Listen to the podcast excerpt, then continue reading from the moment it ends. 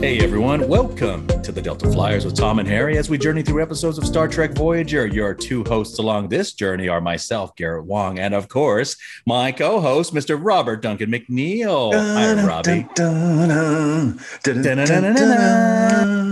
Yeah. That's my. I- we need like a, You- house band Yeah, for this well, show. let's just talk about how excited you are about your little studio, your new little I am so podcast. excited about Mhm. it. Yeah. So, you know, because we've been moving Right. like from, you know, Utah, I'm traveling so much, you know, I had my microphone and my things and I had a ring light like every, you know, streamer person gets these days. But it Hmm, just was like it was reflecting my glasses all the time. I had Yeah. wires everywhere. yeah. It was always a pain in the butt. And now, uh, thanks to my lovely wife Rebecca and her creating this, she ordered these like foam sound insulating things that she she uh, mounted onto cardboard that is placed all around me. We got these lights on stands with a with a remote. There's the remote for my lights so they don't reflect and they're very oh, it's just I love this. It's a studio now. It's awesome. You are so ecstatic and euphoric Yeah, and in I love. really am. You are am. in love right now, I am right? with my studio. With your studio. Yeah. nice.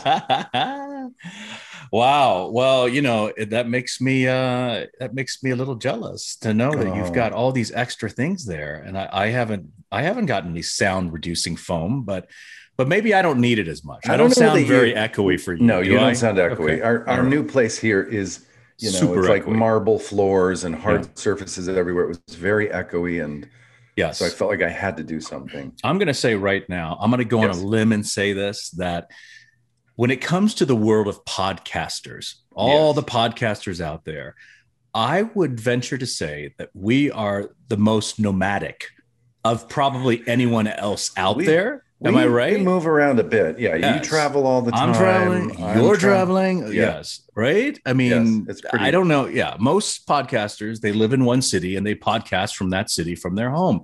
We, you split time between Vancouver, Salt Lake, and at one point Atlanta, myself, Las Vegas, Yeah. Los Angeles, Calgary. So we always have three locations that we're jumping around to practically. Right. I love it. Um, I love yeah, it. so that's just who we are. This week's episode is Day of Honor. Oh, Hmm. Say no more. of, uh, say no more. Close your Honor. mouth. Yes, just say the title only. We won't go any further than that. Oh Day of Honor. Okay. All right. Okay. So this week's episode is Day of Honor. We are going to go watch it, Garrett and I. We're going to make our notes and we are going to come back and tell everybody our thoughts on Day of Honor. See you soon. See ya. All right, everybody, we are back from watching Day of Honor, and I stand, yes, I stand corrected. I did not think this was the exterior space floating This moment. was the floating in the spacesuits. Hey. I, I thought I remembered that being the I Love You episode. God, I really thought that was later. I did not think it happened at this point in the in the And game. as soon as you said, as soon as you told me, oh no, I don't think it's the space thing, I'm like, well, then maybe it's the cave bat'leth thing, but it's not even that. no, it's no. not. There, well, there is a cave. You're right about that, but that's Yeah. that's the uh, the holographic program, right? That you Yeah. helped design with Torres. All right, so let's just start off. This is written by Jeri Taylor. This is directed. Is this Jesus's By first? the way, no, it's? Jesus' His second second, episode. Okay. It's his second episode because Yes. he he directed, I want to say Fair Trade. okay. I think he did Fair Trade in Okay. season three. Uh-huh. He'd done, Jesus had directed DS9 episodes. Mhm. That's kind of how we we got him on Voyager. Okay. So he had directed some some uh, DS9 episodes. So he's he cut his Trek teeth on DS9 Yes. and then came Yes. over to Voyager.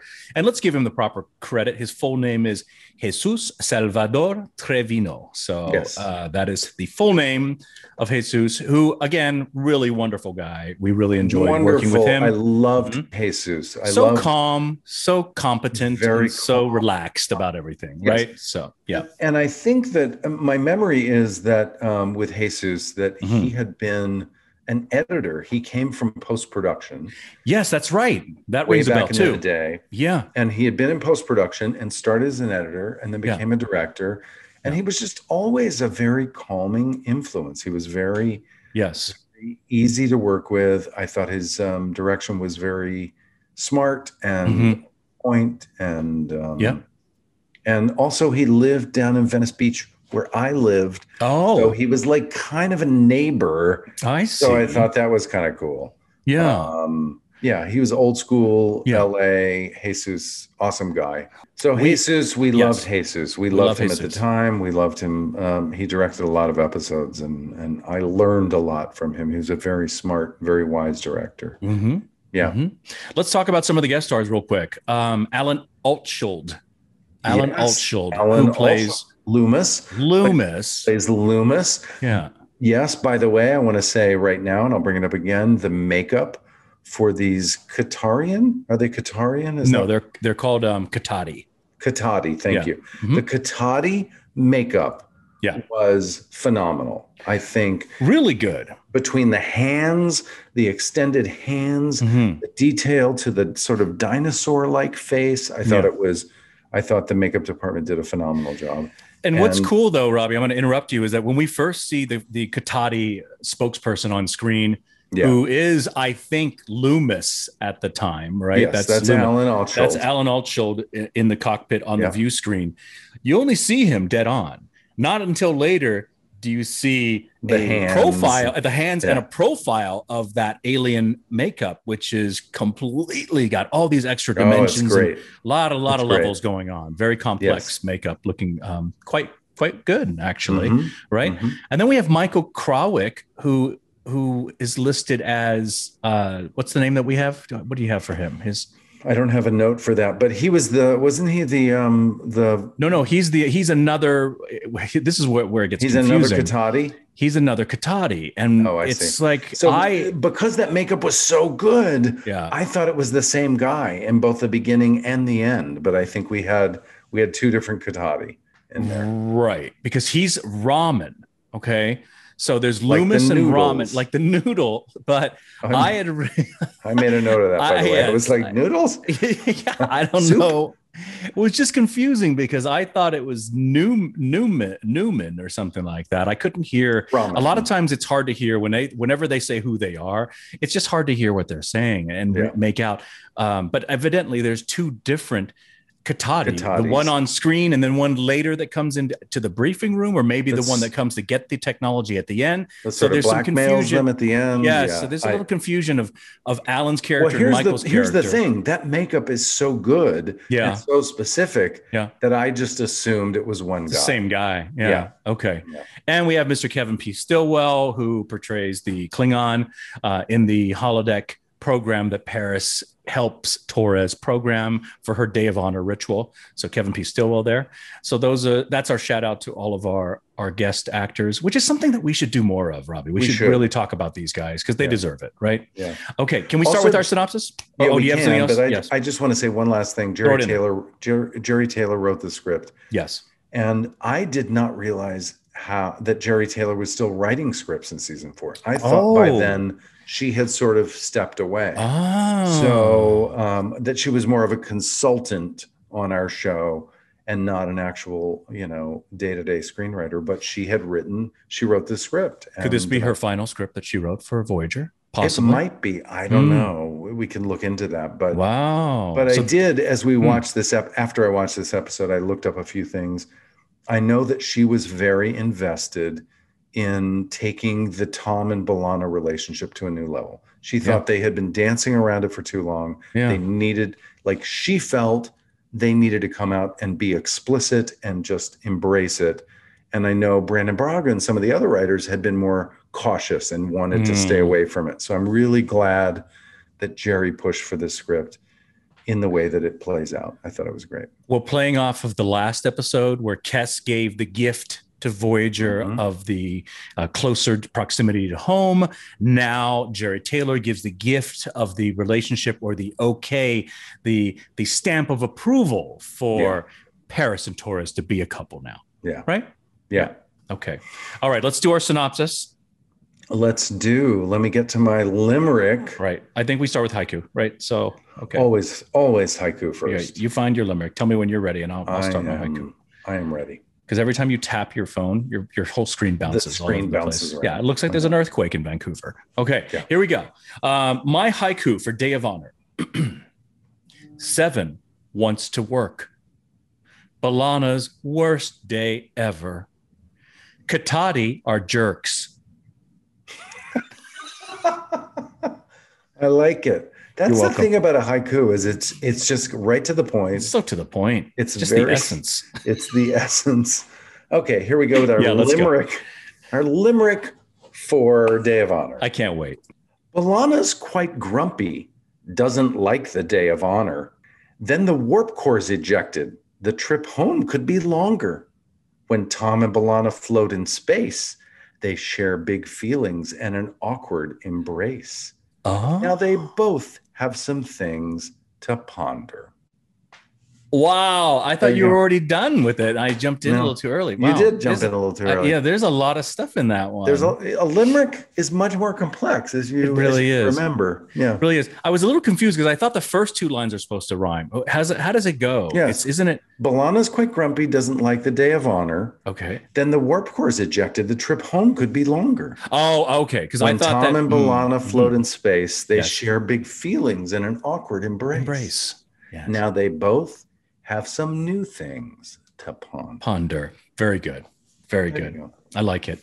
I like it. Yeah, the limerick, as you remember, you used to spend. I, I got text from you saying, "I'm not ready. I need I'm not ready. hours That would take me so much more time. and Yeah. hours and hours." At least another another hour minimum just to do the limerick. for the limerick But, only. but but hey, but you know, you have the assistance of RJ, uh, Rebecca, and she really and she by assistance, you mean out of the air. you Yeah. mean basically she's doing. Uh, She's no, basically doing most of it. she's yes. not doing them, but maybe she is. Good job, Okay. Rebecca. Okay. no, it's really good. All okay, right, here we go. let's start it up. Bay. We start Cargo Bay. Cargo Bay, and there's seven coming out of the another slow film version of there's Cargo Bay, there's Mhm. Seven in the sexy outfit. She's a Mhm. Borg. It was just I, I felt this time like, all right, we've seen this moment before. Yeah. Like Yeah. I'm tired of seeing Seven. Yeah, Seven's a Borg, and she's in a skin tight outfit. I get it. Yeah. Um, but we do it again, and then We she do. wakes up, and and there's Chakotay, and she basically says to Chakotay, "I need a duty assignment because I'm lonely. I'm used to being with a whole collective, and I need to connect with people. I just I'm feeling lonely." You just said duty. I said, "Duty, You sure did. duty." Duty, duty, duty. Yes. I, I, I, and I do now remember the name for what she regenerates it. It's a Borg regeneration alcove. Alcove. I couldn't remember yes. that last episode. I'm like, why do you say that dang thing? It's it's an alcove. Okay. It's an alcove. yeah. Yeah. So she she wants a duty assignment from Chakotay. Yes. Yes, she does. She's All right. lonely, but uh, that Yeah. makes total sense. Like, Yeah. And and it's a wonderful little um, subliminal setup for the whole episode, really, about connection, about Mhm. about a human experience of feeling connected. And, Yeah. And Tom and B'Elanna play that in the love story, and Yeah. and and it plays out in lots of great ways. I'm So- okay with the sort of slow push in. I know we've already done it. We showed her in all her magnific- magnificence. I know we've seen that, and I'm okay with it. Let's just see in successive episodes if they keep hitting on that over and over again. Then I'll be bored. I mean, you're already kind of tired of it, but I'm, I'm, kind of okay. tired of it right I'm now, okay. but but yeah, I, I feel like this is it. Like, let's not do this beat again. We Right. know she's she sleeps in an alcove. Yes, We know she's a ex Borg. I get Yes. it. It's Yes. but don't spend a lot of time on it. Got it. Um, all right, so we go to engineering, Mhm. and Vorik is there. We haven't seen him for a long time. No, Vorik is there. He's fixing a leak in some kind of coupling or something. yeah, And B'Elanna is really irritated. you're right. She's snapping at him. Yeah, Yeah, she she's like, "Come on, fix this thing." She's And you- having a she's having a bad day. already. Yeah, she's having a bad day already. You can tell. But we know, we know what you. We do remember the last time we saw Vorik, or at least you should. Oh you were yeah. you were fighting for the love of your woman with, Which, by the way, Vorik. by the way, let me say, like, Actually, you didn't fight. She fought. Excuse me. Yeah. But by the way, shouldn't there be some awkwardness with Vorik and B'Elanna. Like that's one thing I missed in this episode. I'm like, wait a minute, Vorik just had Yes. the Pon Farr last time Mhm. we saw him, and that was a big deal. And now they're just acting like, oh, they're just coworkers. Like, Agreed. where's the awkward Pon Farr? Agreed. Yeah, I would. there I definitely should have been some awkwardness. There was no tracking whatsoever of that awkwardness that they literally fought to the death. you know what I'm saying? Yeah. Almost killing each other. Yeah. And now they're just they're okay with it. I guess. I don't know. Um, Torres is a bad news. She's snappy with Vorik. Paris Mhm. asks about their Paris shows up and he asked about their dinner plans. Are we still going out tonight? Mhm. And then um, he asked, Hey, are you going to be still going through with that day of honor ritual? And that's when she says, Nah, I've decided against it, which Yeah. Paris is not too happy about because clearly he spent time helping her develop this program, you know. But he's like, Okay, all right, she's had a bad day. I can tell that that she's not having anything, you know. Well, she says, like, I had a sentimental moment where I thought maybe Hmm. I'd do some of this, but you know what? Nah, I decided I'm having a bad day. I don't want to do it. Right. And I like Paris's line. He's like, oh, well, I wouldn't want to get too sentimental. Yes. it's already setting up like, you know, she doesn't want to deal with feelings. And Right. he's being sarcastic. And, Yeah. uh, and if um, and if you think of it, she does enumerate everything that's happened to her. Right. It starts off with waking up late, which is already the biggest worst Yeah. thing to have happen if you're if you have a duty assignment that you have to uh, appear for. yep, Then the sonic shower malfunctions. yep. Then she misses breakfast, and now she's not hungry; she's hangry. Right, angry and hungry together because well, you she need to also says food. that a couple of people were sick in engineering. She had to Yep. cover. deal with and that. by the way, in a you know, Rebecca said in that moment we're watching it, and she's like, "Wait a minute, two people are sick. Why is anybody sick? Like you've you're Star Trek. Like they just go to sick bay, get a hypo spray. Like oh, I'm feeling kind of nauseous. Okay, psh, have a hypo spray. Like Yes. honestly, that's uh, that, that was using 20th century mindset yeah. into writing this script, the Yeah. dialogue for this script. Nobody right? would be I- just no. sick. Yes. Like either they're dead or they're working. But Sure. But nobody calls in sick. Yes. I mean, that's an interesting thing about Starfleet. If you think about it, like in the future, Yeah. yeah, you're either dead or you're working. There's no sick days anymore. That's right. Um, That's right. And plus, we have no outside influences to catch any viruses from, really. You know, No. I mean, everyone's No. kind of in the same ship and hanging out with each other, Yeah. right? So, Yeah. yeah. So there's there's some question marks there, some holes in the script. Okay, Yeah. but all these things together kind of puts us puts her into this mood that she's in. And I love your line when you're walking out of engineering to Chakotay, "Be careful." You know, you're like you're warning him, right? So Chakotay comes into engineering and he's he tells B'Elanna, he says, uh, I've talked to Seven and she's feeling like she needs some kind of purpose or job here. She wants to work in engineering. B'Elanna says, absolutely not. In fact, B'Elanna says at this point, the transwarp technology is too dangerous. We shouldn't be playing with that. Yeah, Which we have no experience. True, by the way, Yeah. is we freaking eject a warp core. Like B'Elanna's right here. Chakotay goes, nope. And in fact, she calls him naive, I think. yeah. And uh, Yeah. and he says, She you know what, Lieutenant? He goes, this is an order. Seven's doing it. Yeah. And so Yeah. He pulls rank on her. he pulls rank. Yeah. Yeah. Okay. Uh, let me jump into the next one. Uh, so Yeah. Janeway's ready room. We're now in Janeway's ready room. Janeway is talking to Seven, and she says, "You know what? That name, Seven of Nine, it's just a little too cumbersome." Is the word she used. And Yeah. so she suggests, "How about just using Seven? And Well, actually, first she suggests Annika. She oh, says, Annika, right, right. what right, about your right. given name? Sorry. What about Yeah. Let's try what about Mhm. that? The human name. And Yeah. she's like, no. And she's like, nope, I've never even known myself to be, you know, she has no recollection of being even called that name. Mhm, So mhm. it's no good for her. So then she suggests seven, and she says, "Well, it's what does she say? It's inaccurate, but uh, but efficient, but uh, yes. sufficient. Sufficient yes, is what it is. Yeah, it's sufficient. Yeah. I want to start using that in real life. Sufficient. You know, It's sufficient. it's That'll, sufficient. that'll be sufficient. All right. Uh, now we're on the bridge. Um, there's a ship approaching. It's damaged but functional, and it's Damaged the Caatati. functional. Right. And there are several dozen life signs, and Mhm. it's it's all very. And uh, then this this character comes on the view screen and he introduces himself. He says, "I'm Ramen," and I was like, I made a note, noodles. Oh, you Ramen noodles? Is that, uh, you know, they have to make up a lot of alien names, yeah. and I'm sure ramen just, you know, they were they were just out of names, and they decided to go with ramen noodles. Or. Jeri Ryan was was uh, sorry, Jeri Taylor was in the kitchen on her laptop tapping away, and she looked Yeah. over at a at something over on this left, and it was a package of ramen noodles, and she thought, "Perfect ramen." Perfect wrote that down. ramen. Yeah. Ramen is the name. ramen. Yeah. Um, this species has been mostly decimated by the Yep. assimilation by the Borg. Only a few thousand escaped. Millions of Caatati used to be were- alive, right? Yes, proud and accomplished people, Mhm. he said. Yeah. And they're very embarrassed by the situation. yeah. Yeah. Which very is- much so. Yeah, it's And very sad. You know, what's so funny is that every time we come across an alien race, they they always say, we were a very proud and accomplished race. Like nobody ever says, we were very cowardly and we did nothing. You know, in his in our in our history, we're basically the slackers of the Delta Quadrant. No one has said that to us yet.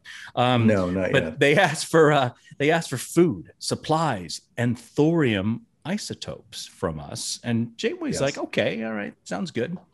And they're very sympathetic, by the way. This is Mm-hmm. yeah, it's it's very and and this is the first time I saw this makeup uh, watching the episode, and I got to say again, I thought um, I thought they did the makeup department did a phenomenal job. This was a one of my favorite alien makeups. It just looked the way the actor wore it. It just looked very authentic in a in a non-human way. I thought it was very cool. Yeah, I, I I- get. I'm sorry. I was going to say it gives me the heebie-jeebies a little bit because there is a segment of the population that can't look at things that have holes in it. Mhm. I think it's trichtophobia or something is the name of it. But Right. that makeup has all these holes and gaps in it, so it was kind of hard for me to look at. Even I was Oh. impressed by it, yes, and I said, But uncomfortable. but uncomfortable, yes. Interesting. Yes. Well, I also I found the actor's speech pattern to be slightly uncomfortable. I got to say, it was Mhm. very sort of halted and broken Yeah. rhythm. I don't know. I don't know if that was direction. I don't know if that was. I, I'm not sure where that came from, but I found that a little distracting. I got to be honest. Hmm. I And I- liked it. I thought it was just it added a little, you know, a, a different element to it. And I and I felt Yeah. whether it was Jesus's idea or that particular actor, I don't know. But to me, you know, it's it kind of changed things a little bit. I, I Mhm. didn't mind it so much. Yeah, it was a little. It was a little distracting to me, but Mhm. I appreciate the effort to do something non-human. Yeah. In all the ways, I thought that was pretty cool. Right.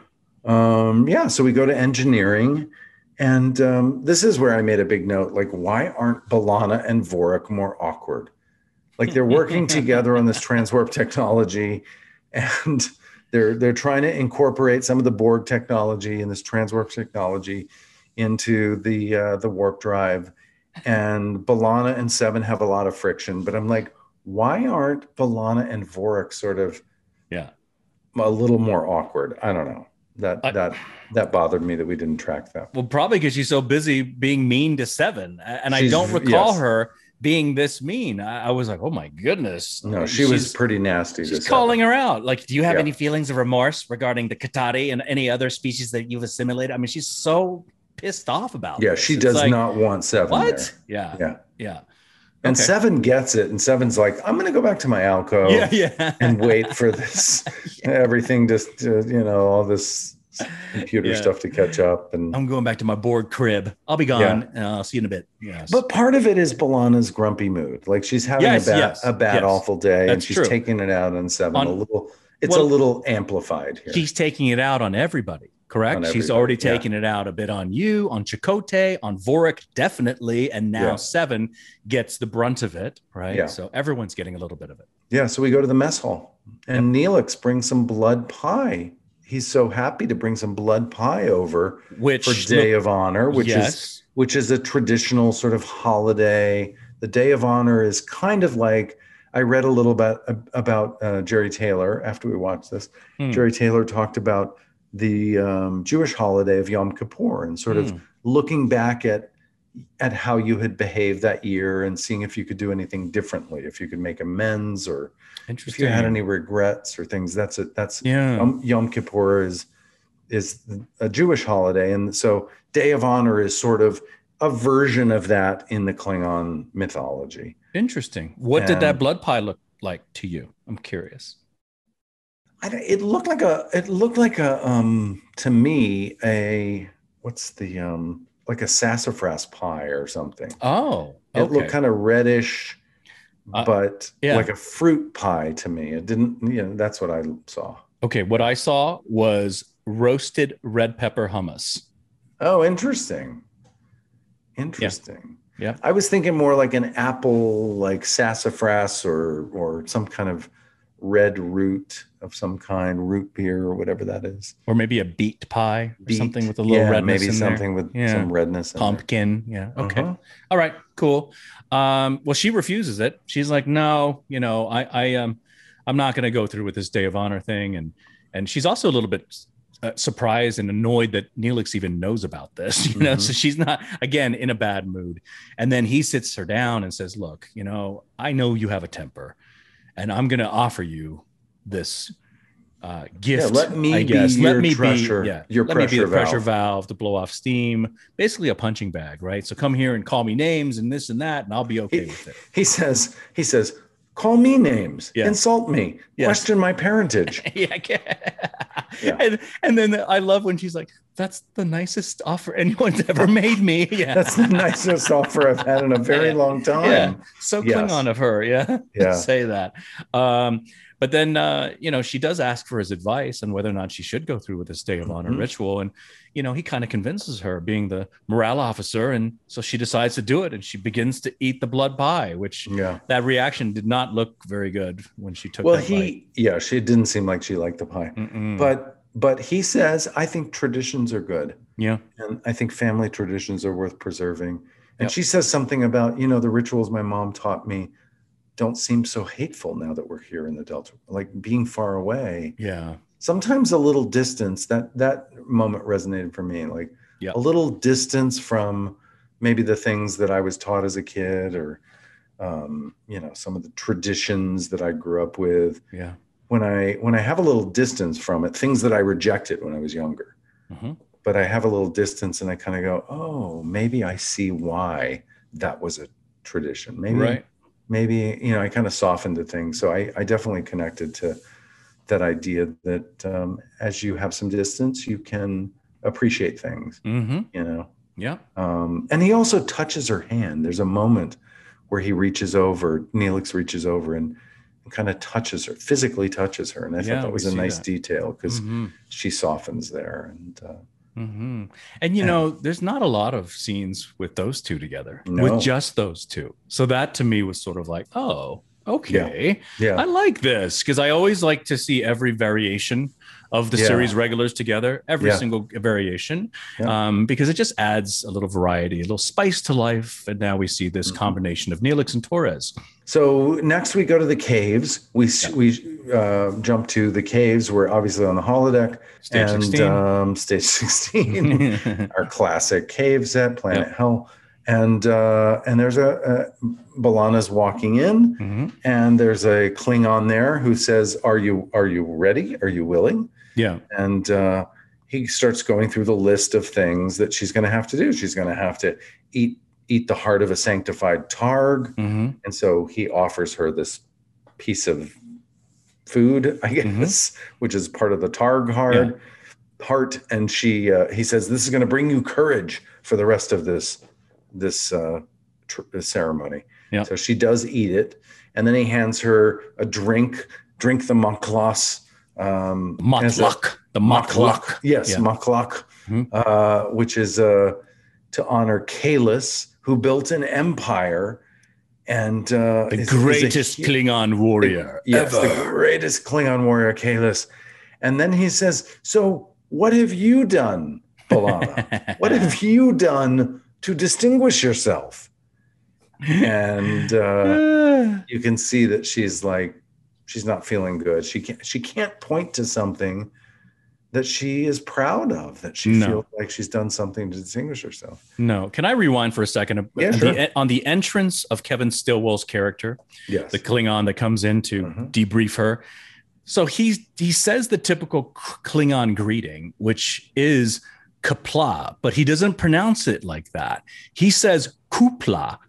So, and I sat there going, Really? wow, yes. And I thought, who, why Oh, didn't they no. catch that? I mean, I, I'm really shocked that nobody, like if I was on set, I would have said, hey, guys, it's, It's it's, kapla. kapla, not kupla. It's like he made it oosa. And then I thought, okay, well, maybe there are variations of how you pronounce things because, you know, in the United States, you have different accents depending on what part of the country you're from. So maybe, Maybe. in uh, on the Klingon homeworld, he's from a very northern part of, of the Klingon homeworld, and they say kupla instead of kapla. So I don't know, right? But that No, did I kind of think- I, I think that it's just that maybe Jesus and maybe the other people on set were not tracking that, and and because there's Possible. no writers there, yeah, you know, to Yeah. uh, to catch that. Um, yeah.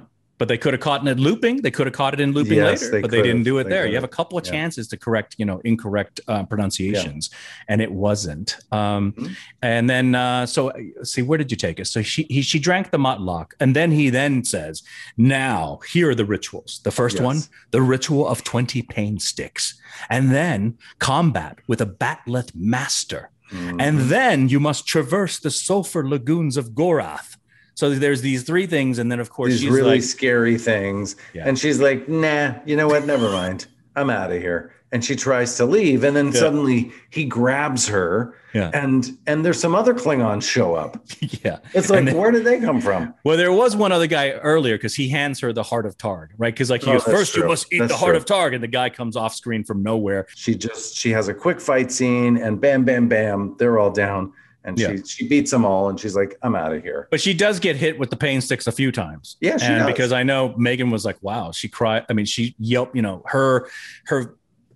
What am I trying to say? Her sounds that she's making while she's being uh, tortured yeah are quite realistic. They're pretty good. You know, Yeah. she does a good job of getting hurt Nice. or sounding like she's getting hurt. suffering Um, suffering, yeah. like, Her, her you sounds of did- suffering are beautiful. you did perfect. suffering Yeah. garrett you I did too. I, I suffered well. you did Yes, and that's why I felt that Kim and Torres could have suffered well together. But it's okay.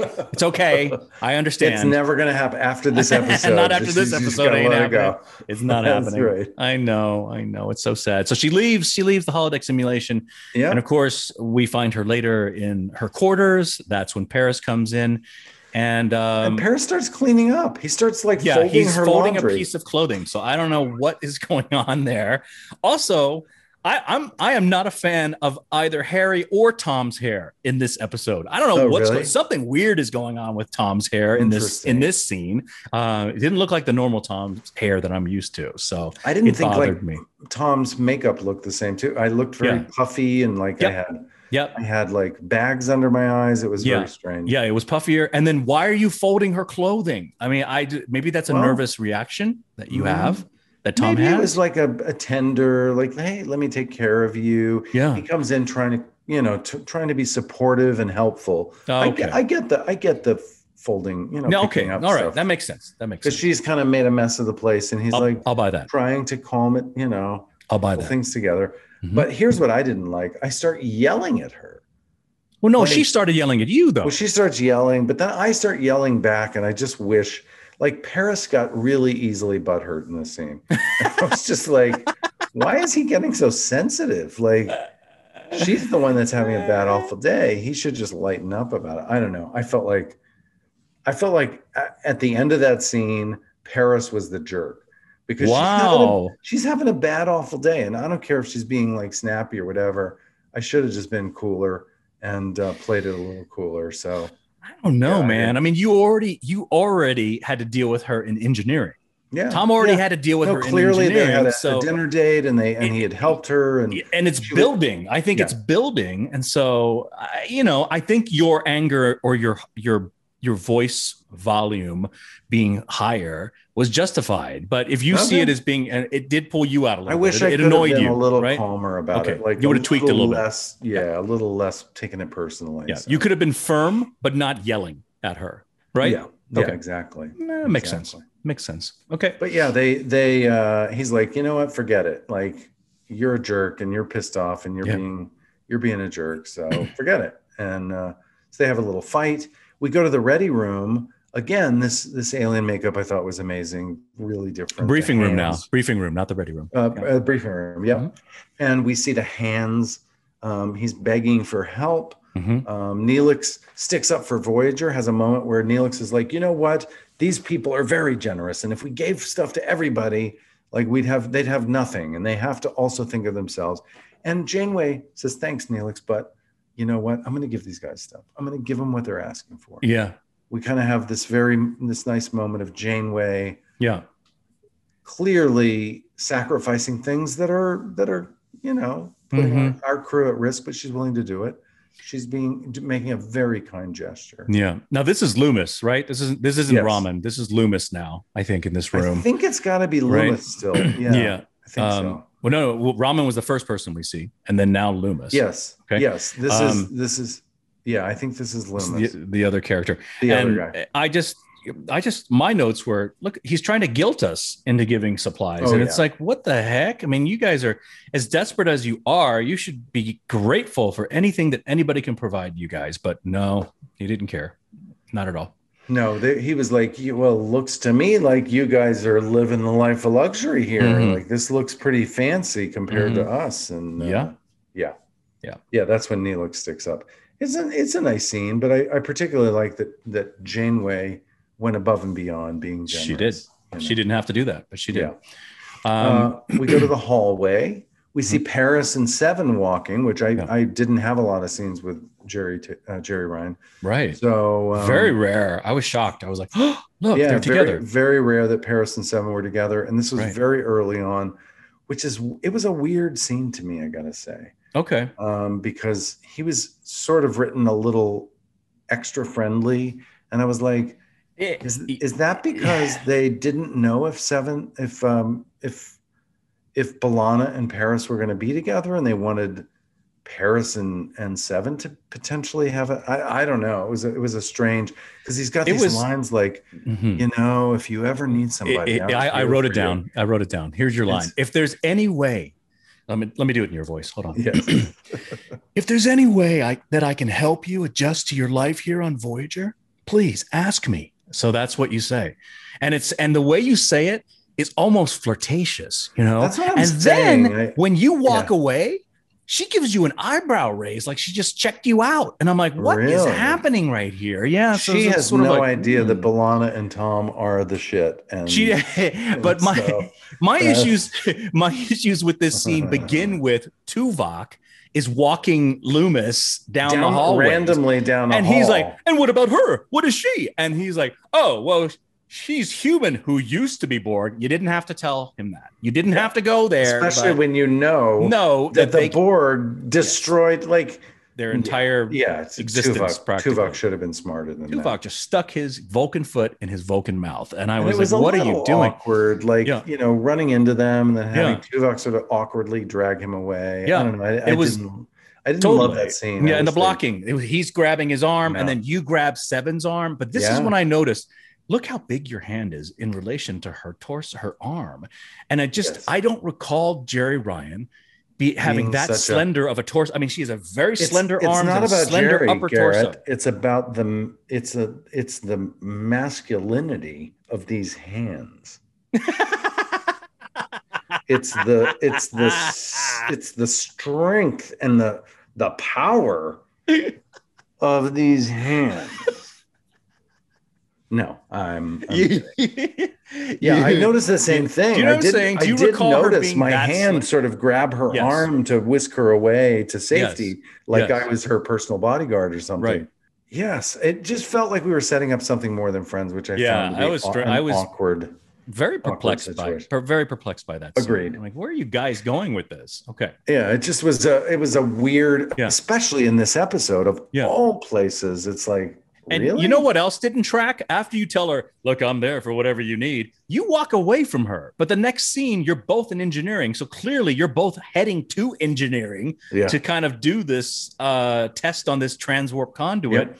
And so then why the heck are you walking ahead of her and leaving her? It did not track whatsoever. No. Because the next time you see it, uh, everybody, you're in engineering and, and we're in engineering in the next scene, yes. and Paris is supposed to be there observing, and Torres Yeah. and Vorik and Seven are all and you're right you next know to seven. trying to You're actually- test. yes. Yeah, and we're supposed to, and and they're testing the transwarp modifications on the Mhm. on the warp core, Mhm. and Janeway is um you know on on uh, on the com, and she's like, all right, let's get this to warp two. We get Yeah. the we kind of start things going, testing this trans warp modification. Yeah. And then um, they initiate this test, and the tachyon matrix starts malfunctioning. It starts leaking Yeah. into the warp core. leaking, right? Big problem. Yeah, there's a transwarp corridor or something. We have to open the transwarp corridor, Yeah. and um, and we're trying to achieve speeds faster than normal warp with this Yeah. warp technology. But obviously, it starts to break down. The warp core starts to melt down. Basically, there's a Yeah. tachyon leak or something. That's right. And uh, B'Elanna's like, we've got to eject the warp core. Like she's well, having first a she says we have to evacuate Yep. engineering, right? She sends everybody out except, and you, she, and Seven's like, no, I can help. She says, no, get out. And then Yeah. you go, I can help. And she's like, get out. And then you go, no, I outrank you. And I thought, wait a minute, wait a minute. Paris is lieutenant junior grade. Torres is full lieutenant. How do you outrank her? I don't I understand that. know. So, dun dun dun. I just, I just, uh, did you just figure that out yourself? I just brain faked her out. I don't know. I don't know what I did. You're right. I don't outrank her. No, I- not at all. to use Star Wars terminology, you used a Jedi mind trick on her. I just is what you Jedi mind tricked her. yes, did. you did. Oh my lord. I did. Yeah, they stay and try, and try to fix it together, but it Yeah. doesn't work, and they have Mhm. to run and escape. And as they're running out, Torres is ejecting the warp core, which Yeah. we've never done on our show. It's very sad that we had It's to do that. very sad. We're ejecting the warp core. What? We're Like- basically ejecting the engine of our vehicle. You know, it's like Yes. see ya, bye bye. Yeah, Yes. This is Mhm. the worst day. In fact, she says this is the worst day. of Worst my day life. of her life. Yes. Yep. Oh my goodness. Okay, so now we're in the shuttle uh, because Janeway has basically told Paris uh, and Torres to be in a shuttle together to go get that warp core back. You know, go find Mhm. it. And so now this is the they give each other these sideways glances, like, oh great, now we've got to spend time together in the shuttle together after we've argued. Um, but they arrive at the sh- at the ejected warp core and they realize, Mm-hmm. guess what? The Caatati are here and they're trying to tractor beam this warp core for themselves. Yeah. So Torres tries to disrupt the tractor beam with a particle beam, and it's And they- working. It's Yep, working. And they warn the shuttle. They're like, Yeah. back off. Don't Yep. do this. We're gonna fire on you. So then they send an antimatter pulse back through our particle beam, which then starts um, affecting the structural integrity of the Of shuttle. the shuttle Mhm. and Hull breach imminent. Yep. Paris is like, we got to get out of here. They go to the back. Yep. We cut outside for a minute to space. We come back a second later, and they're already in their spacesuits. They, yeah. We got in the spacesuits pretty fast. You are quick changers. We are really Yeah. quick changers. And but the distress call doesn't work, right? So you're like, let's call, send a distress call to Voyager before we beam out. But if communications are down, comms are down, and they beam out in their environmental suits. Yep. Gone. Yep. They watch the shuttle explode. And then, e- even in space, when there's a possibility that you may not be rescued, you're still being Tom Paris. When she says, uh, when you, uh, yeah, Torres says to you, let me access your controls. And you say, I thought you'd never ask. Yes, ma'am, kind of a thing, right? And, And she's like, "Do you have to do this? Yes. Like, can't you?" Then I write down you guys do a weird space dance. Like somehow you guys have to do this rumba in order for you to hand her your forearm Well, to touch it was the interesting uh, watching this. I thought um, Jesus did a phenomenal job because Mhm. you know this is back in the '90s and we didn't have an unlimited budget, so to figure out a way to film two people floating in space was a real puzzle, and they came up with some really simple um, ways for us to do it. Those suits were really tricky because we had the the giant. I, I do remember those the the hard cases that went over our heads, and they have fans in them to keep the glass from fogging up. Mhm. But the fans are noisy inside there, so you can't hear each other. So you're kind of looking at lips. And they did have a little Comtech, which is like a, a headphone or whatever, built into the to the um, the helmet, so that I could hear Roxann talking because I couldn't hear her. Right. You know, we were two feet apart, but I couldn't Right. hear a word she said without the microphone ampli- amplification because the fans were going. So Yeah. Um, Can you talk Yeah, to the fans a little? tricky. Can you tell the fans a little bit about the setup of those um, scenes in terms of when you're in the environmental suits? Were you on stage nine? Were you on a rig? Were you on wires? How did that work? we were on rigs. We never. I don't recall us ever being on wires. Okay. Um, I think we were on sort of teeter totters that sort of had. We could stand on something like there was a thing that would raise us up, Okay. and it had a backrest kind of thing, so we could get strapped in safely. Okay. because because it would sort of tilt. They could float us around Ah, and they could move it a little side to side, and so um, we'd have to strap our waist into that thing, and then we'd have to lift one leg up. So we'd sort of be standing Yeah. on this platform, but then Yep. we'd I, we'd we'd only stand on one foot because our waist was was um, you know um, stabilized Correct. and we could lift one leg up and sort of stick it out so it looked like there was one foot sort of floating Floating in space. and then we'd we'd sort of move our bodies around so there was that rig there was a different rig that rotated like a like a turntable okay. where where we floated around and that Hmm. that was just for above the waist stuff so that as as our bodies sort of floated around we Okay. get those shots they had a couple different rigs that we had Yeah. to do it was very slow very time consuming i remember Right. these helmets were a big pain in the ass Yeah. and the noise and you know the Yeah. fan noise and hearing dialogue it was very very slow Yeah, and uh, and the times that I've worn that environmental suit, they're just not comfortable. They No. really they're painful actually to wear. It's just painful because they're so rigid. There's no flexibility whatsoever.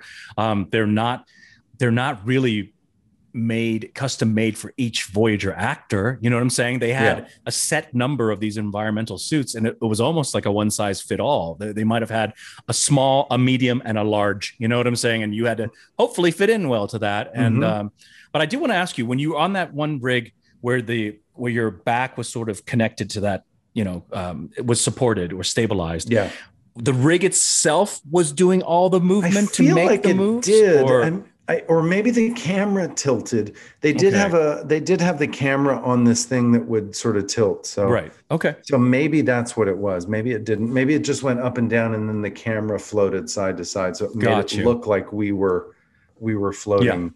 You know, and Yeah. uh, but she and I were on separate things, so they would sort of, you know, I would float up and she would float down. oh, I and, see. hmm You know, we weren't Yeah. on the same. But then when we were on the turntable, that was one rig we were both on, so that we both turned around. Yeah. I think there were two different rigs Okay. that we, that we shot on. Yeah. And I think it was, I feel like it was a green screen background, but it might have been in the close ups, it might have been a solid black, The Starfield. you know, Starfield. Yeah. Yeah, maybe. I, I, it was a combination of a lot of things. I know Yeah. it was really, it was, it was very tedious and very slow. And Right. we had a lot of pages. I feel like we were up there for a couple of days. You guys had a lot of dialogue, and the, but the end result looked great for the '90s. It looked very good, and for It the limited really budget, I I. I thought they did a good job. I really did. And I thought the way that Jesus sort of framed some of the wide shots, so we were just down in the bottom of the corner, Mhm. it was very unconventional for the time. You know. Yes. Now I think that would not be. People wouldn't wouldn't um, think that was so different or unusual, but that was Right. very unusual to frame things in kind of an unconventional unconventional way like that. Agreed. Yeah. Agreed. Okay, so let's jump forward to Janeway's ready room. Mhm. This is where Janeway is questioning Seven about the accident in engineering, and Seven realizes that Janeway is suspicious of her, like many other She's crew like, members. "You see me as a threat, don't Mhm. you?" Yeah, All she right. gets it right she away. gets it. Yep. Yep. But uh, you know, Seven is quite emphatic about the fact that she had nothing to do with this accident. Nothing and she at all. says, by the way, she says there were no lies uh, on the Borg cube. There were no secrets, no deceit. Yeah. no deceit. I don't understand this. Like Right. I, I'm not capable of this. Correct. Correct. And so, you know, then you then you start thinking, wow. So as bad as the Borg are, uh, as much as you want to stay away from the Borg, they do have some redeeming qualities. some redeeming you know? qualities. Yeah, for sure. And but and Seven also says to Janeway in the scene, she starts to to say, you know, even though I think you know I've observed your crew is in, inefficient and they're contentious, Mhm. they're still capable of these surprising acts of compassion. Yes. says. Yes. and she doesn't she's kind of amazed by that Yeah. and janeway is is really pleased that Seven is is noticing humanity, that she's starting to recognize humanity. Yes. Well, she's amazed by one what because of one thing. Her entire life as a Borg has always been take, take, take. Assimilation is taking somebody, right? Yeah. And not about give, give and because compassion Mhm. or kindness is giving of yourself to somebody else. So that's what what's Yeah. so shocking to this Borg now Yeah. human, right? Yeah. Yeah. Okay. So we have this scene where she's like, "I did not do this," Mhm. and um, and basically they leave the scene with Janeway going, "Well, we still got to find out who caused this tachyon leak." Right. Yeah. Uh, we go back to space, and um, and Paris and, and B'Elanna are having a really nice conversation. Like there, there's nothing else Yeah. for them to do. They're Right. stuck. They're gonna. It's small talk right now about the Yeah. academy, space simulation, Mhm. space walks, right? Mhm. Um, and that's when that ion turbulence hits them, which then compromises Tom's spacesuit, which then starts- yeah, yes, and then starts Torres is oxygen. oxygen. Torres then gives her oxygen to share with with Tom, Mhm. and then she realizes her suit is damaged as well. Typically, each environmental suit should have 24 hours of oxygen, but only half hour is left. And this really reminded me of the episode where Tom and Harry had the suits on and were lacking oxygen. This this happens later, Yeah. and of course, we haven't reviewed that episode yet, but it was very similar to that. Yeah. So we, we go out of that scene with B'Elanna and Tom losing oxygen, Mhm. and there's a ticking clock now. Yeah. Um, again, I thought this stuff in the in the spacesuits, the way it was covered by Jesus, was wonderful. Mhm. Marvin lit it beautifully, photographed it great. I Good thought job it was to Marvin. cinem- cinematic. It was super Mhm. cool. Yeah. I love some of the reflections in the yeah you'd see even in glass the yes. the reflections of each other in those. Yeah. Yeah. It was super cool. Um, we go back to the ready room. Seven has found the cause. There were Yep. these fluctuations in the warp power. And basically, it was an accident. Seven can prove that there was no, that Seven didn't do it, that, that there's no bad guy here, um, that it was just purely uh, an, an accident. It's an accident. And, and then Chakotay comes in and said they picked up this carrier wave with the Starfleet signature, and they think it's Tom and B'Elanna, but they aren't getting a response. So Right. um, we know Tom and B'Elanna are running out of oxygen. Now they've picked up on their their uh, carrier wave, and we go back onto the bridge, and there's an armada of Caatati ships at this point. hmm There are 27 ships. Yeah, which is probably all that's left of the Caatati, right? Uh, All that's left, and they're everyone's pretty- together. They're pretty desperate, and they're trying to blackmail us basically with this. Yeah. They've Horrible. got the warp core Yeah. that we had to eject. Yeah. um, and they're saying give us food and weapons and your entire supply of thorium and give us that borg Give us seven give us that seven of 9 Mhm. and that's the only way otherwise we have 27 ships and even though we're weak Mhm. we're going to fight you Yeah. so um, yeah, Yeah. so we go we go back to space and now tom and B'Elanna are really running out of oxygen yeah. and um, B'Elanna says something about you know i can't believe the day of honor is the day that i'll die Yeah, which then reminded me of the pilot episode where Harry goes, "I can't believe this is my first mission. I'm gonna die." Like so, I was like, "Look at that! yeah So many similarities between Kim and Torres." So Paris is low. Paris is lowering. it's over dude I know. It's I over. know. It's over. I can't take it. I don't want to take this. Oh, I can't take this standing. Okay, so Paris lowers the oxygen ratio. That's this is to give them more minutes, right? A few more minutes, and um, I love that the description that Torres gave of what Yes. her first impression. She used to think that he was an arrogant, self-absorbed pig. What's the acronym for that? ASP. No, ASAP. Like as soon as possible. As soon as- ASAP. ASAP. Yeah. And and she said, now I just think you're a stubborn, domineering pig. An SDP. I like Um, it. ASAP. She also says, you know, and then she and then she catches herself. She says, "There I go again. I'm pushing people away." Yeah. She acknowledges that you're right. She, she acknowledges that Paris was right. Pushes Yeah. away. Yeah. Yeah, and she And and, Paris- she's starting to get very authentic here. It's a Yeah. really nice scene. Well, you're authentic too because you actually stick up for her. You're sitting here Yeah. saying, Paris, uh, you say, you know, well, that's this is your way of not getting hurt. You know, this is your defense mechanism. yeah, Um, and she's just, yeah, but she totally opens up, and she Yeah, you never totally- see this authenticity from Torres in, before this, right? and For her it's to say, super tender because Yeah. he kind of he tells her, "Shh." yeah, quiet down. like quiet down, stop Yeah. saying, stop Mhm. beating yourself up. And he goes in and we finish with the, with him just kind of going and hugging her Embracing. in yeah. these embracing her in the spacesuit. It's a beautiful image and Yeah. very tender and. I, I I love it. It's it's awesome. Yeah, and her line, "What a coward I am!" It's just you know to be able to be so you know She's very vulnerable. introspective and, and vulnerable, It's and very much self-critical. Is is It's the day of honor. It's what you're supposed to do. Yeah, look you're right, back on your look right. back on your life and say, "Hey, how can I be better? Where have I not. You know, risen to the standards that I want for myself, the, the truth of wh- who I want to be?" Mhm. She's she's actually doing the day of honor right Yeah. now. She's doing it. yeah, Um, yeah, we go to the we go to the bridge. Chakotay's like, "Let's fight these guys. Right. Let's fight them." but but you just Uh, forgot the most important thing. Harry Kim has a line. Okay, this is where Harry Kim has a line. Okay? Finally, Harry's been kind of quiet this episode. yeah, and I don't understand. Do you think Harry was trying to say, "Look, I don't like seven either. Let's give him seven because he says he says we, maybe we need to give them something, and it's just like so kind of like what's you know I I don't know my, what my point of view was when I was there. Yeah. you know I feel like I had so few lines that I didn't do enough research into the before and the after and really getting into this script, you know? So I kind of Yeah. just went blah, blah, blah. I just said it. And it didn't really come off with any type of intention. I, yeah, I don't. I don't know that that was necessary. That you had to okay. right. do any more work. I mean, I I, I feel like he was kind of saying, yeah, we got to figure something out. We Yeah, got to yeah. give him something. Yeah.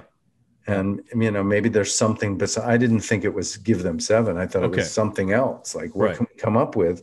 Because then seven Well, offers to go. Right, And she Ja- and volunteers this- herself. Yeah, and, and Yeah. this is an important moment because Janeway says, "No, you're part of this crew now. We're not. You know, you're Mhm. you're just like us. Yeah. which I think is significant that, Yeah. that Janeway says that. So she prepares to fight, but that's when. Seven suggested, well, well, hold on, this this might not be necessary. Um, I can design an energy matrix that can produce uh, thorium in large quantities because as a Borg, I have the memory that this Mhm. race needs thorium to power And- everything. Yeah, And because they were assimilated, the people that have the knowledge to create thorium are now assimilated. They're gone, but she remembers everything. but right? she's got it because she was part of the collective. That's right. And that's when Jane Janeway's like, "Well, why didn't you say this before?" And Yeah. Seven kind of very innocently says, "I've never thought of giving things away.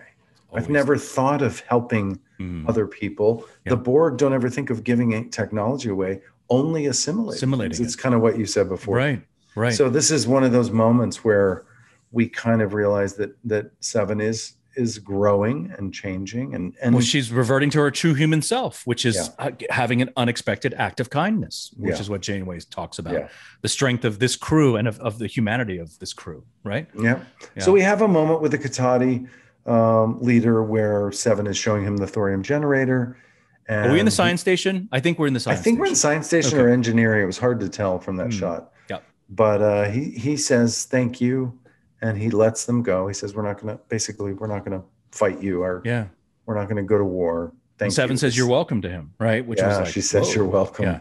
And Janeway is very pleased after Seven walks out. Janeway realizes, huh, Oh, it's had an- happening. she's, she's, had an, a human experience of Yes. compassion yes. and generosity and giving, Mhm. not just taking. So that's Yeah. great. Yeah. Um, we go back out, out to space, and they're uh, Tom and, and B'Elanna are hugging, floating in space, running out of oxygen. Well, Torres wakes Paris up, and Paris says, I was having a dream. So Megan asked me to ask you, what was your dream? I was dreaming about the cookies at craft service, the peanut butter cookies at craft service. That's I what love okay, those that's peanut what butter Rob- cookies. that's what Robbie Duncan McNeill was dreaming about. But what was Tom Paris dreaming about? Tom Paris was dreaming about how much he loved B'Elanna, probably. But I was dreaming about the peanut butter cookies at craft service. I think you were Do you dreaming remember about those? Do you remember those peanut I- butter cookies? Of course. Of Oh course. I remember my all the snacks at God. craft services. Those those snacks Those really were were the death of us. It, it, it, we'll talk about this later when we all gained weight, but the craft services and those cookies were too good to, to They not. had good eat. peanut butter cookies. They really That's did. all I remember. They really, really That's did. probably what I was dreaming. No, I think you were dreaming about naked Bolians. What was that crazy line you had in that one episode where uh, Seska comes back? You talk about. I thought you know it's not like you were you were yeah because you were at you were telling her about uh, she was she had kind of stood you up right uh, uh, Oh, to, yeah. to a dinner date or something else and and uh, and you were like well I was I was thinking was she saying the naked Bolian line or was it you who said that it was very very funny So maybe it was a naked bully. Maybe it was a naked bullion. Could have been. Possibly. Possibly. Could have been. Yes. Um, Um, go ahead. But we're we're yeah, we're running out of oxygen. She wakes me up Mhm. and she says she's got something to say to me. Yeah. And she says, I've been a coward about everything, everything that really matters. Yeah. And I have to tell you the truth. and also that she would die without honor and that now Yes. that really bothers her you know before Yeah. she didn't really care about this cultural significance uh, traditions of being half klingon but now it means something. It But means then- something what is the truth that she has to tell you? She says, I love you. and what do you say in return? Nothing. Nothing. okay. Uh, why don't I a say anything? i don't know what you were doing. I was i was angry at you uh, or I- your character. I'm like what are you doing dude and then she even says to you she's cueing you Don't you say have something, to say? she goes say Yes. something and Why you didn't say I say it back? I just go in and hug her. No, I think no, you, dying. You, no, your line was this. She goes, say. She goes, I love you, and she goes, you say nothing, and she says, say something, and you say, you picked a great time to tell me. That's Oh, all that's you right. say. And I was like, But but then I you picked a great time to tell me. I'm looking at her, and then I sort of fall. We both sort of You fall embrace. asleep. We embrace and yeah. we die. We're basically are out of oxygen. you're yes, Oxygen's gone, yeah, and all of a sudden we get a call. Tom, Tom, Yeah. it's Captain. It's Janeway. Janeway to Tom. Something. and then And she says, open my eyes. right, but Yeah. she says, prepare to beam aboard. At which point Megan go, Megan says to me, uh, prepare as if they're busy doing something. Like what do they what do they need to do to prepare? They're Yeah. ready. Yeah. so- yeah. What I else are we gonna do? Yeah. What else are you gonna do right now? Um, I and can't believe I didn't say it back. Yeah. And then Ah, I was beam, we beam shocked. out. I was shocked. Yeah. Did you recall that you did say that? No. I thought we both did. yeah, I did too. To be I perfectly really honest, I thought this was the the moment of her saying "I love you" and you say "I love you" back, Yeah. and now we're a couple. But you totally just kind of ghost her on that one. You're just I like, kind of do. I kind of do. "Mum's the word." did you have a theme for this episode? Yeah, I think? uh, you know, well, the Day of Honor theme, uh, I, number one, I think, I think that's something that everybody can take time to do is just reassess their life. You know, in the last take week, an, that's yeah, exactly an honest assessment of your life, right? In the last week, the last month, the last year, pick your time frame and just Mhm. see is this something that you're proud of you know are you are you happy with all the choices that you've made right um my other theme is that that everybody will have a worst day ever everybody will have something where when it rains it pours where you you just can't understand one thing after the other happens. Yeah. that is negative, right? But because of that, uh, the fact that everyone does have that, you you have to persevere and you have to get past that and realize that this isn't somebody trying to you know out to get you or or this is Uh-huh. the universe or God hating you or whatever you want to believe in. But it's truly that sometimes it just happens that way, Yeah. right? And you got to roll with the roll with the flow, Yes. go with bad, the flow. Bad days are part of life. Day- Like exactly. suffering. Yeah. Everybody suffers in you got to take the you got to take the bad with the good okay Yeah. so that's the the other theme um and then i think um i guess that's main my main two themes i had a third theme but maybe when you're talking about elaborating Well, your theme i'll come My theme is very similar. It's about Mm. it's kind of a day of honor theme as well. Yeah. I, I wrote down don't be afraid of an honest look at your choices Mhm. and be brave enough to do things differently in the future. And that's the thing. I mean, it's a, it's a day of honor lesson. It's like look at yourself Yeah. and what you've done in the past and be willing to try something different. Be brave. And and and um, you know, B'Elanna was brave. Yeah. I mean, you know, it took getting close to death for her to be brave enough to to be vulnerable and share her feelings and and uh, take a look at at all of that. But um, Mhm. yeah, I think that's for me. That was that was that day of honor sort of lesson of looking at your life and and being willing to make different decisions in the future. Yeah. oh my other third theme is don't be afraid to fall in love Yeah, you know don't push people away to the point like she's pushing you away pushing you away. And you know pe- people always say it's better to have loved and lost than to have never loved at all right yeah, then I do agree with that. Like you have Yeah. to take that chance. If it's in front of you, why not? The main reason people push people away is because it's a defense mechanism. They're afraid of the rejection that may happen. They're afraid that this relationship might go south, right? Well, that's part of life. yeah, Maybe it will go south, maybe it won't. But you'll never know if you don't give it a chance, right? Yeah. So Yeah. give love a chance is my other theme for this one. I like it. Yeah. I like it. All Nice. right. Okay. What's well, next week? Next week, I Yes. had written it down and now I've completely forgot it. Okay, here it is.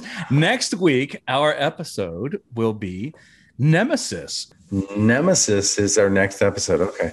I thought this episode, Day of Honor, was really, really good. Good. This was fun to watch. Give me a one to 10 rating. Um, I would give this a 7.5, Nice. probably. Okay. Yeah. Yeah, I would give Um, this a 7.5. Yeah. I'm gonna I'm gonna give it a seven. I'll go a little bit lower than you. Um, Okay. That's mainly because I only had two lines. So